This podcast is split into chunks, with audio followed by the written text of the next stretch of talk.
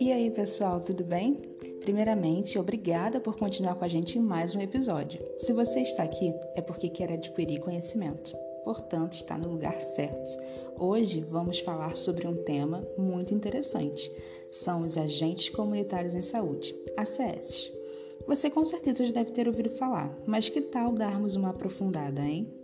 Bom, antes de tudo, é interessante retomarmos a como é feita a organização dos agentes comunitários em uma estratégia de saúde da família. Um agente comunitário de saúde, ele será responsável por uma única microárea, e essa microárea deve possuir no máximo 750 pessoas cadastradas. Além disso, em cada equipe de atenção básica podem haver até 12 agentes comunitários em saúde.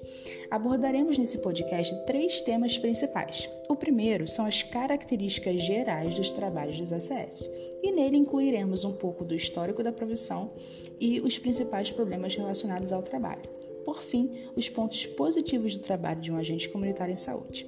Bom, a profissão de agente comunitário em saúde foi criada lá em 2002, através da Lei de número 10.507. Porém, antes disso, lá em 1999, o decreto de número 3.189 já estabelecia diretrizes para essa atividade.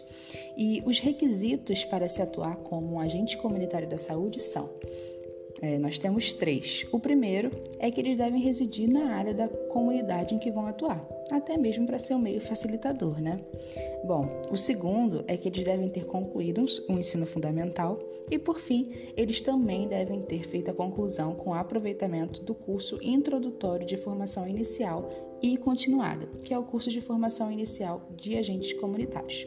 Agora, prestem atenção, dois pontos importantes. Primeiro, características gerais do trabalho de ACS. Bom, é um trabalho permeado pelas dimensões políticas e social do trabalho em saúde, com o uso predominante de tecnologias leves, e seu principal insumo é o conhecimento que ele tem através do contato com as famílias nas visitas domiciliares.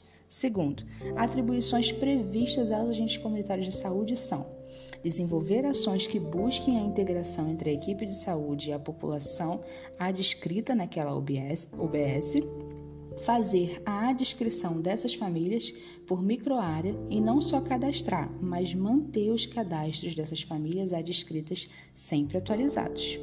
Eles devem também orientar as famílias quanto à utilização dos serviços de saúde para fazer as visitas domiciliares a todas as famílias, mas principalmente aos pacientes com doenças crônicas. Esses merecem mais atenção. Também por meio de visitas domiciliares realizar ações educativas individuais e coletivas no domicílio e na comunidade, mantendo sempre a equipe da estratégia de saúde da família informada sobre todas as situações de risco e problemas que podem existir nelas. Mas nós temos alguns problemas relacionados a esses agentes e nós vamos estar listando alguns desses problemas para vocês que merecem uma atenção. O primeiro é a falta de limite no trabalho. Bom, e por que, que isso ocorre?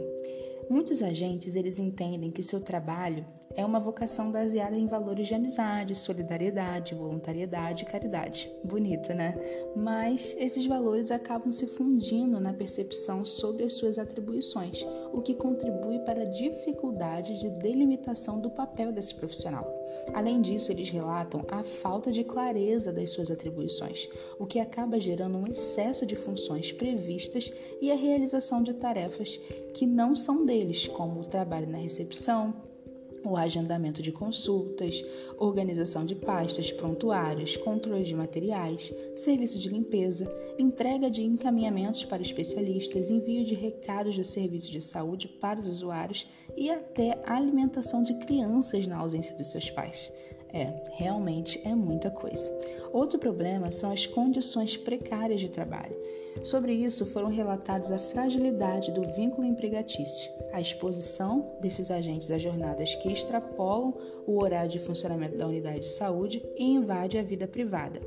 Os agentes muitas vezes são abordados na rua por usuários do serviço de saúde. Além disso, atendimento de um número de famílias maior do que o preconizado, exposição a condições de trabalhos insalubres, baixa remuneração, ausência de proteção social e pouco reconhecimento. Bom, a relação com a comunidade ela também pode se mostrar um problema. Os agentes reportam que a obrigatoriedade de morar na comunidade onde trabalham faz com que eles tenham uma vida privada muito exposta, pois eles são procurados fora do seu horário de trabalho, em fins de semana e em espaços de convivência do bairro. Por causa disso também acaba fazendo com que eles convivam com os problemas da comunidade. E isso não é bom, né? Os problemas da comunidade acabam sendo os mesmos enfrentados por eles. Isso também ocasiona com que eles fiquem muito expostos à violência, pois na maioria das vezes eles atuam em regiões onde a violência é muito pronunciada. Bom, outra questão aqui a ser abordada, né, como um impasse, é a fragilidade na formação desse profissional. A maioria dos ACS consideram a sua formação profissional insuficiente e as principais falhas percebidas são em relação ao excesso de padronização de conteúdos que muitas vezes abordam temas predominantemente técnicos científicos e que não incluem dados da realidade local. Dizem que o enfoque é insuficiente em aspectos teóricos e práticos que poderiam auxiliá-los no enfrentamento de questões da realidade cotidiana do trabalho, como o manejo de problemas familiares e de ordem social, e por fim, quanto à restrição de carga horária oferecida para tal atividade. E os problemas não acabam por aí. Ainda há a questão de burocratização do trabalho. Bom, além deles encontrarem dificuldade para identificar, nomear, descrever as fichas que precisam preencher para alimentar os sistemas de informação, eles também não conseguem compreender algumas variáveis, termos, patologias que compõem esses instrumentos. E, como consequência, as tarefas ligadas à vigilância em saúde, apesar da sua importância para a estratégia de saúde da família, incidem no trabalho dos agentes comunitários de saúde, como meras atividades de coleta de dados estatísticos que não fazem muito sentido para esses trabalhadores. Um último problema que iremos abordar é quanto à relação com a equipe. O trabalho em equipe foi identificado como um limitador do trabalho dos ACS, pois muitas vezes ocorre a falta da articulação de suas ações com a de outros profissionais. Ainda foi apontado que esses trabalhadores se sentem como um elo mais fraco da relação com os demais profissionais da ESF. Nota-se aqui então uma hierarquia de saberes que leva aos agentes comunitários um papel desigual no planejamento e na tomada de decisões das intervenções. Por isso, é bastante comum que as equipes não valorizem o que os ACS levantam como prioridade no atendimento das necessidades dos usuários. Bom, mas vamos falar um pouco dos pontos positivos agora? E como ponto positivo, nós temos que destacar primeiramente o reconhecimento do trabalho pelas famílias e a comunidade.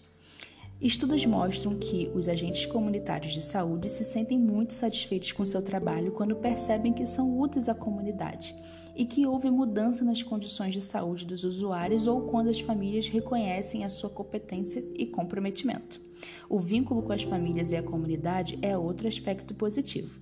Os ACS percebem o vínculo com o usuário como uma condição necessária para que seu trabalho aconteça, pois esse vínculo está relacionado intimamente com o mandato de ser o elo entre os profissionais de saúde e a comunidade. O trabalho junto aos pares também se mostra necessário para a construção de relações positivas entre os ACS e os demais profissionais da equipe, permitindo assim a discussão dos problemas cotidianos de forma horizontalizada e possibilitando o compartilhamento das estratégias de trabalho. Por fim, podemos citar que o trabalho dos ACS é um trabalho formal perto da residência, e isso é percebido como vantajoso, principalmente para as mulheres, que representam a maioria dos agentes comunitários de saúde. Essa situação possibilita conjugar o cuidado da família com as atribuições profissionais. O que podemos concluir disso tudo é que o trabalho dos agentes comunitários em saúde, apesar de apresentar algumas dificuldades, é essencial para o funcionamento das estratégias de saúde da família, pois eles são a ponte entre a comunidade e os membros da equipe básica de saúde. E aí, gostaram? É dessa forma que nos despedimos desse episódio e aguardamos a sua presença no próximo. Obrigada por ter estado até aqui e até logo!